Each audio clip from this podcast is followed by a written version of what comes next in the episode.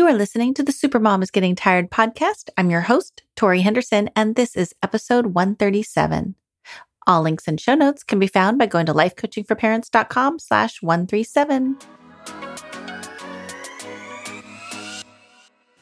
Welcome to the Supermom is Getting Tired podcast. This show is designed for moms who invest everything into parenting, but get overwhelmed, lost, and resentful.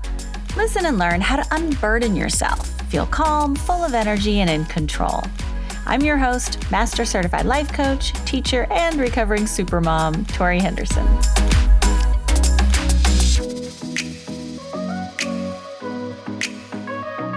Hello, supermoms. How are you? I am amazing. I'm so good.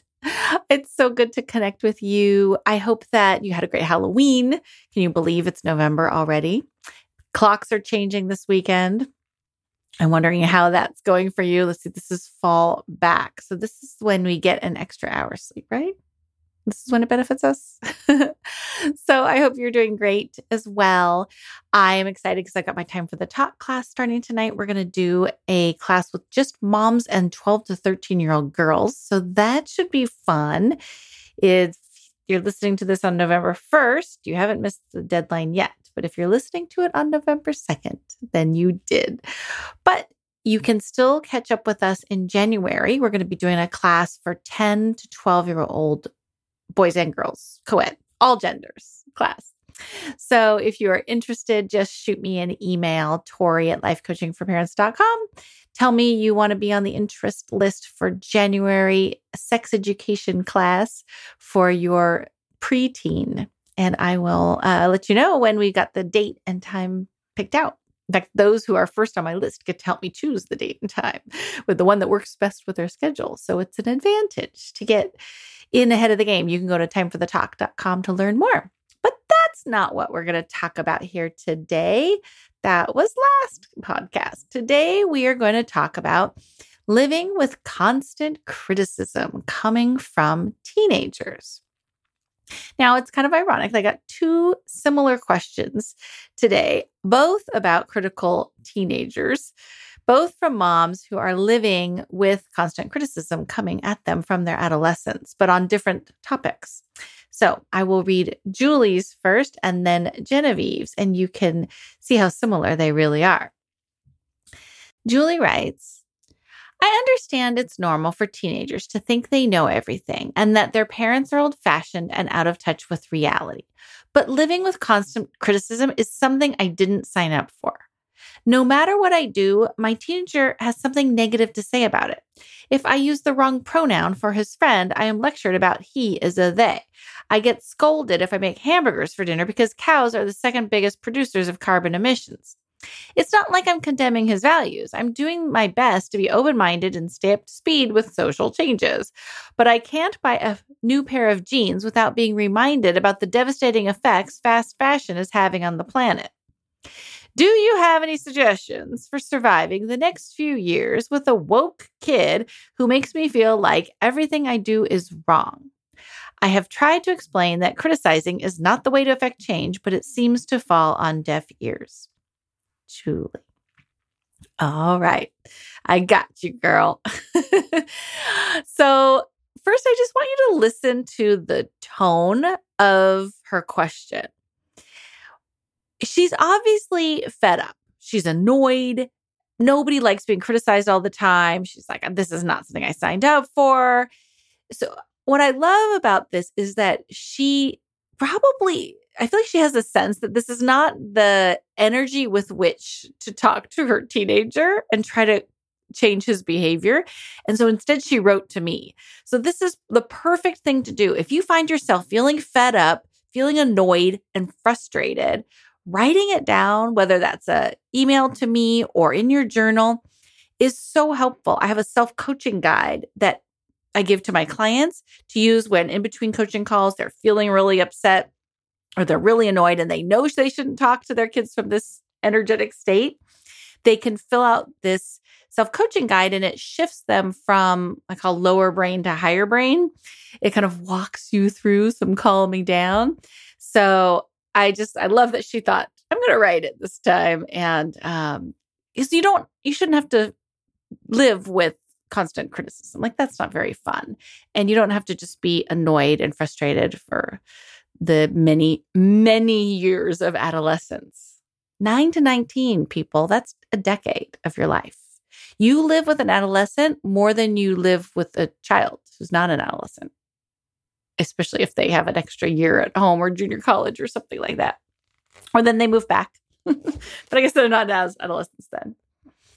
Okay, so thank you, Julie, for that wonderful question. We are going to answer it. But before I do, I want to read Genevieve's question because it's quite similar. She says, Dear Tori, my daughter is a delightful human as far as teenagers go, but she is constantly scrutinizing and criticizing my appearance. She complains about my clothing choices, my lack of makeup, and my wrinkles. She wants me to style my long hair with a part down the middle like hers and carry a fanny pack diagonally across my body like she does. Part of me thinks it's sweet that she wants me to be on trend and look like she looks. But the other part of me gets annoyed with the constant criticism of my appearance. Why can't she just appreciate and accept me as I am? Genevieve. Okay, well, let's start with the parent educator answer, which is what do I do when my teenager is constantly criticizing me? So, Julie can offer her son alternative comments. It's just like when they were little and they would, I don't know, grab a toy out of your hand and you'd say, uh, uh try that again. We say, please. What do you say? Please. Uh, thank you, mommy. And you just kind of hold them accountable and repeat, repeat, repeat so that they learn some manners. So Julie can do that with her son by offering alternatives to instead of criticizing her and lecturing her and making her feel bad about herself, he could say things like, May I offer you a greener alternative to buying your jeans at Old Navy? Or he could say, My friend Jordan identifies as they, them. Just a polite reminder rather than a lecture. Um, how about this one? Would you like to go thrifting with me this weekend? That is a polite way to remind mom that thrift stores are valid places to go shopping. Or, Mom, would you be willing to extend meatless Mondays to three days per week if I cook? So, teaching your child how to get the same result, actually, honestly, would be give him a better result by asking politely and giving him kind of polite questions to ask or invitations is probably going to yield him a more willing participant. Mom's probably going to be more likely to want to make these greener choices or be more, uh, how do you say, like top of mind when it comes to using the proper pronouns if it's handled in a polite way, right? Nobody likes to be scolded. So I suggest mom can write these prompts on cards so that and give them to her son that so that he has them handy. Put them on the refrigerator. Keep them nearby so that every time he starts criticizing her she can point to the fridge she can hand him the card and just kind of come up with some ideas of how to word things in a polite way when she's feeling calm so that when she starts to feel criticized she can just point to the card because right now, his way of influencing his mom is making her defensive, and it's going to make other people defensive too. So, when he learns how to voice his values through polite questions and corrections, he has a better likelihood of impacting the social changes that he wants to see in the world. So, it sounds like Julie's son is focused on all that mom is doing imperfectly. So, what if you taught him to focus on the positive changes that he sees you making? He could say, like, hey, mom, thanks for composting again. I know it's a burden, but I notice you're making an effort. Or, mom, I appreciate you for trying to use the right, proper pronouns. I know it's hard to remember.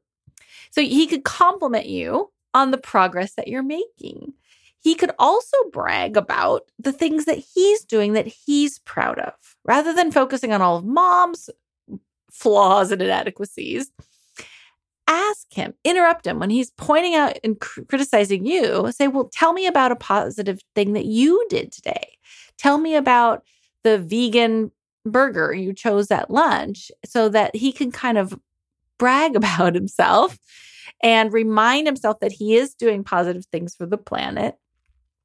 And then you can tell him how much it inspires you when he does eat vegan or when he shops at Goodwill and how like it's really great to learn by example and point out all the ways that his positive role modeling impacts others. Soon he will see that the best way to influence people is to be happy about the positive choices you are making. For Genevieve's daughter, she could offer alternatives like, Would you like me to try out some new makeup on you, mom?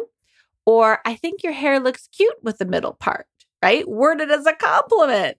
How about you put these boots on without outfit? Do you want to look cool by wearing this backpack instead of your old purse? She can offer it in a fun, playful, positive way rather than kind of that negative, critical mindset. When my kids were little, I couldn't stand to see them with smudges on their faces it was like this impulse came over me to wipe the food off their chin or the boogers or gunk or whatever was all over their face and then restore them to their beautiful clean selves. I really I tried hard not to be the mom that licked her finger and then wiped off the smudge, but I'm sure I did a couple times at least. But I realized how much I enjoyed seeing my kids look beautifully put together. If their hair was wonky, it was a distraction to me. I would reach out to smooth it down. I found it hard to concentrate on what they were saying because I was focused on what I wanted to fix. I did not like this about me. I want to be the kind of mother who accepts their kid and just can look at them every second of every day and just like, oh, I love your spirit. You're so beautiful. You're perfect in every way. But the little critical part of my brain is very active. And so I had to work to override that part of my brain, you know, rather than trying to tweak their appearance or fix this or clean them up, whatever it was. I had to try hard not to be in that critical brain. But I also started putting more effort into my appearance when I went to visit my parents, just in case they felt the same way. Like maybe they feel the same. Like they don't like to see their daughter in sweatpants and, you know, tangled hair. So I started trying to like look my best when I go visit my parents because I don't know. Maybe they feel similarly. But if your daughter is stuck in critically analyzing your appearance, ask her to give two compliments for every modification. So if she's going to tell you that she wants you to change your hair, then say, What's one thing you do like about my appearance right now that you don't want me to change? Just because it helps shift her out of that critical mindset, which is just not a very fun place to dwell. You could also ask her to focus on what's great about your personality, your ideas, your actions. Like get her brain unstuck from what you look like and then ask her to talk about what her favorite outfit is. So, like if she's telling you, Mom, I don't like that shirt you're wearing, or Mom, do you, do you mind changing? Let's wear this instead. And she's kind of critically analyzing your outfit. You could say, Show me your favorite outfit, or what do you love about what you're wearing today? What's your favorite uh, hairstyle that you're enjoying right now? Because fear and love exist in two different parts of the brain. When you are in the critical part of your brain, that's the fearful part of your brain. You're afraid that what these kids are afraid of, I'm not sure. I mean, obviously, Julie's son could be afraid that the world's going to hell in a handbasket and that we're all headed for mass extinction. And it's up to him to save the planet. There, that's a very likely fear. For Genevieve's daughter, maybe she's afraid of being embarrassed. I don't know, of her mom being kind of out of touch or people making fun of her. I'm not really sure. But I do know that fear and love cannot coexist at the same time. So if you can get your kids to shift out of fear and into love, then you, they can think about what do they love to wear? What do they love to um, what do they love about mom? What do they love about the ch- changes you're making and the choices you're making? Gratitude is the fastest bridge to move from fear to love.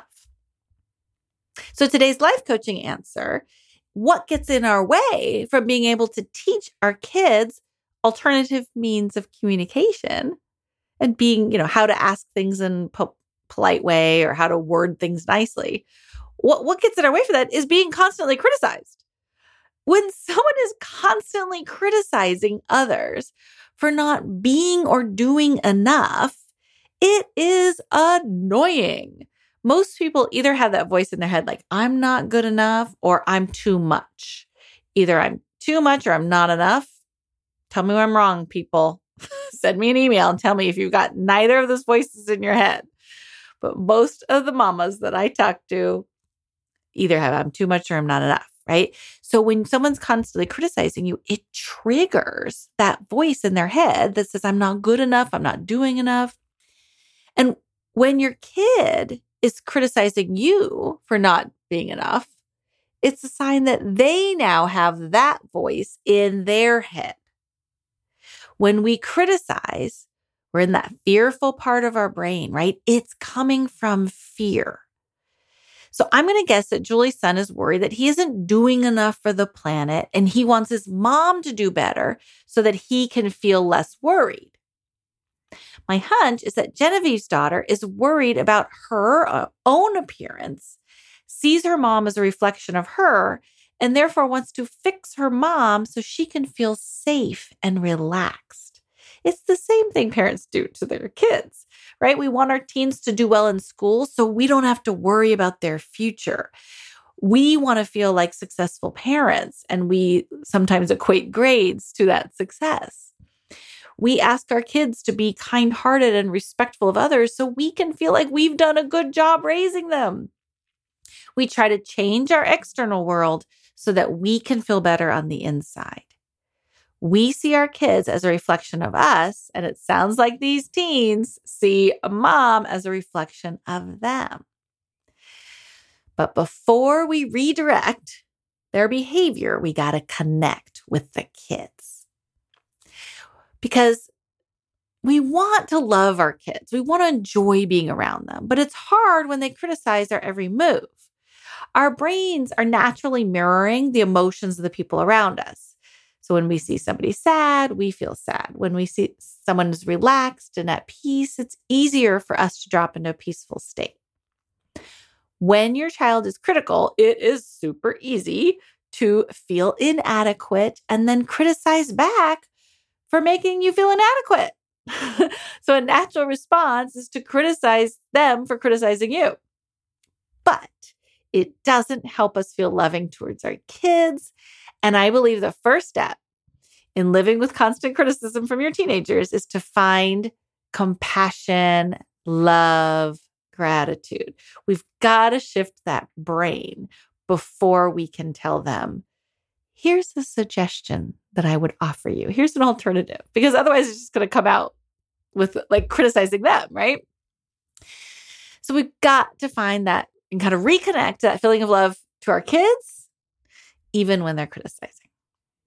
So I'm going to give it a shot. It sounds like Julie's son is struggling with the daunting task of saving the planet. He probably has high empathy and high awareness. He knows what changes need to happen in a very short period of time in order to prevent the mass extinction of the human race and many other species. But he also understands how limited his power is. This is scary and a powerless situation to be in. So he's trying to have impact on the one area where he feels safe to express himself. That is home with mom. So perhaps criticizing mom is helping him build the strength and the courage that he needs to spread his important message to others.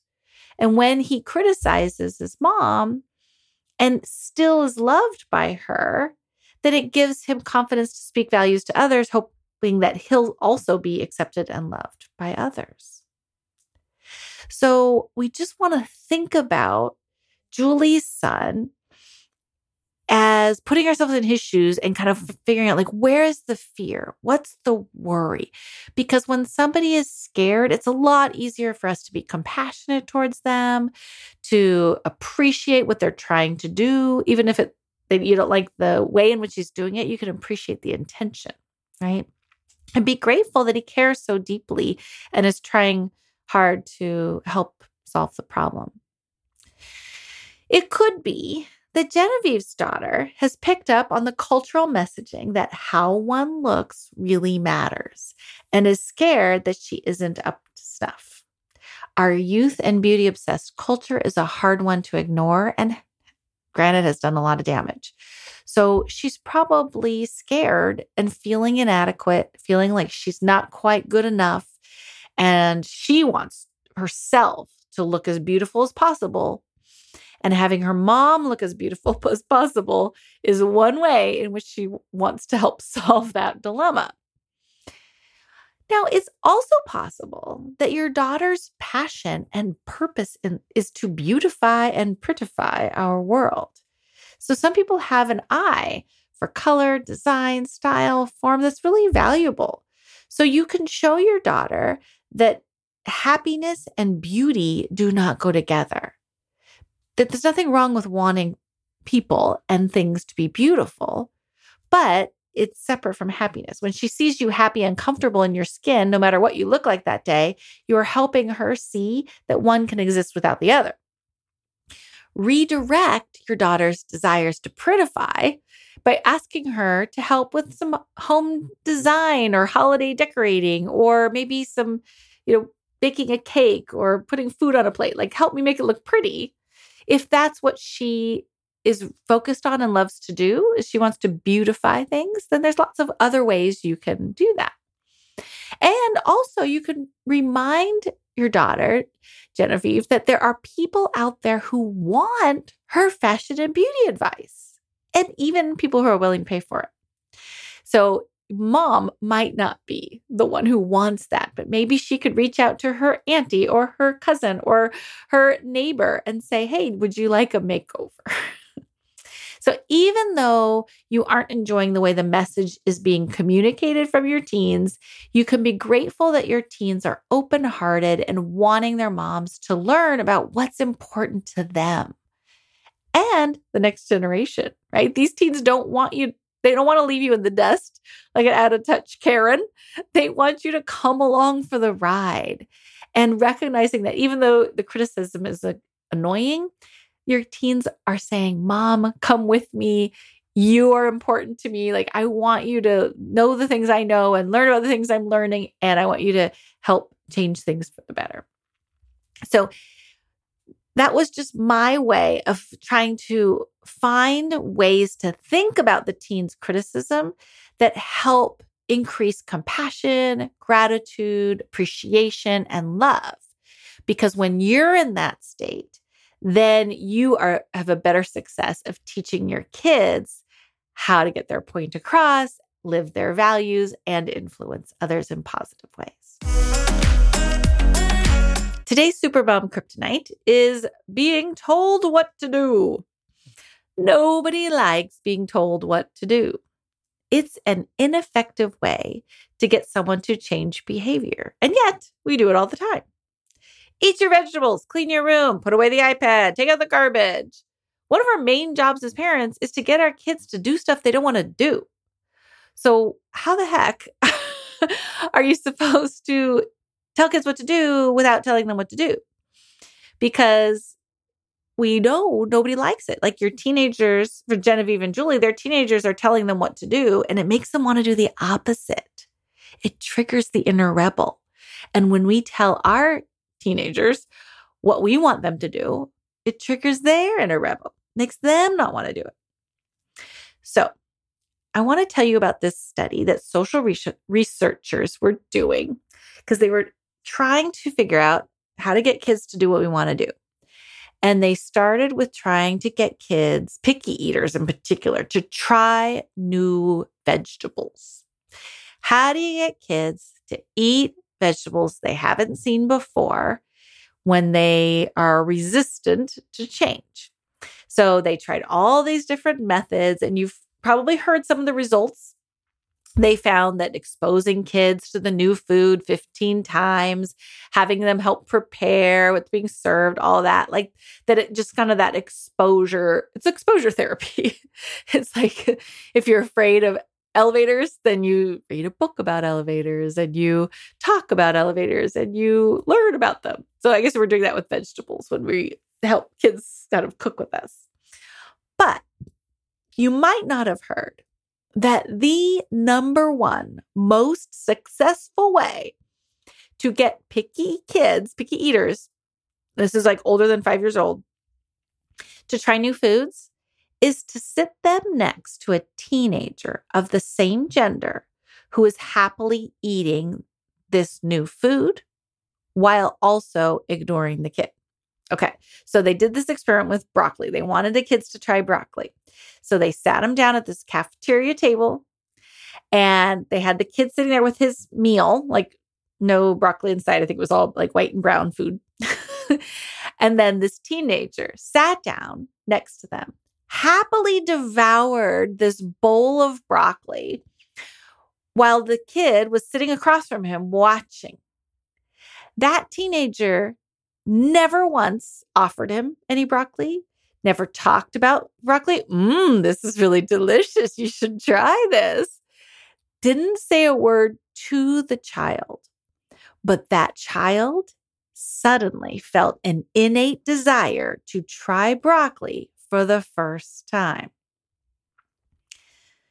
Watching people happily enjoying something that you haven't seen before is a powerful way to motivate to try something new. Other people trying something new. So if Julie's son wants her to try something new, he wants her to try vegan food or composting or shopping at thrift stores, whatever, then the most powerful way for him to influence his mom is to demonstrate doing that while being happy, finding great finds at the thrift store, talking about how much, how cheap it was, you know, how little money he spent, showing mom how happy he is, how delicious the food is, like watching him cook vegan, eat vegan, enjoy vegan. If you want your teen to positively express their values in a way that isn't annoying, then you can model that for them right? So uh, your teens can model like uh, Genevieve's daughter can enjoy getting dressed up. Enjoy like looking in the mirror and oh, mom, look at my new outfit. Like, look at my hair. Look how cute it is. Do you want me to do yours too? It's that joy and enthusiasm and exuberance that influences others without even having to say a word. Today's Supermom Power Boost is a trophy recycling service. So you may know by now that I have picked up this new hobby called decluttering. and I've got 21 years of stuff. I've lived in the same house. I've got 21 years of stuff sitting around my house and collecting dust. And the kids have decided they do not need to hold on to their trophies anymore. So, but I'm trying not to just dump things in the landfill, right? And with a lot of things, it's hard to find places to recycle, reuse, you know, I, I, to make good use of the things I'm trying to get rid of. But I have found a trophy recycling service. So I'm Uh, so excited. It's in Wisconsin, but it's called Total Awards and Promotions. And what they do is they repurpose your old trophies and donate rebuilt trophies to nonprofits. So you can you print out a ticket you can put up tickets up to 25 trophies in one box ship it to them and then they will reuse them for nonprofits so if you're a nonprofit you can apply to have trophies for free made for whatever you want to you know people you want to give them out to so i was just so excited because you know material goods are so cheap they're so easy to access buying things is easy but getting rid of things is hard. And I found very few people that are interested in taking on my clutter. So uh, I thought this was a great win win. Uh, so it's, it's benefiting nonprofits as well as people trying to declutter and not, you know, just pollute the planet. So if you know other places that reuse and repurpose, please let me know. Go onto the Supermoms Getting Tired Facebook group. Tell me where. Next up is my wedding gown I'm trying to get rid of. If you know anyone I could get place I can recycle that or repurpose it. I've got some track cleats and snow boots and all sorts of things. So please help me out with my decluttering project because uh, it's a lot easier to buy than it is to um, dispose of things in, in responsible fashion. Today's quote of the day The chief symptom of adolescence is a state of expectation, a tendency towards creative work, and a need for the strengthening of self confidence. Suddenly, the child becomes very sensitive to the rudeness and humiliations which he had previously suffered with patient indifference.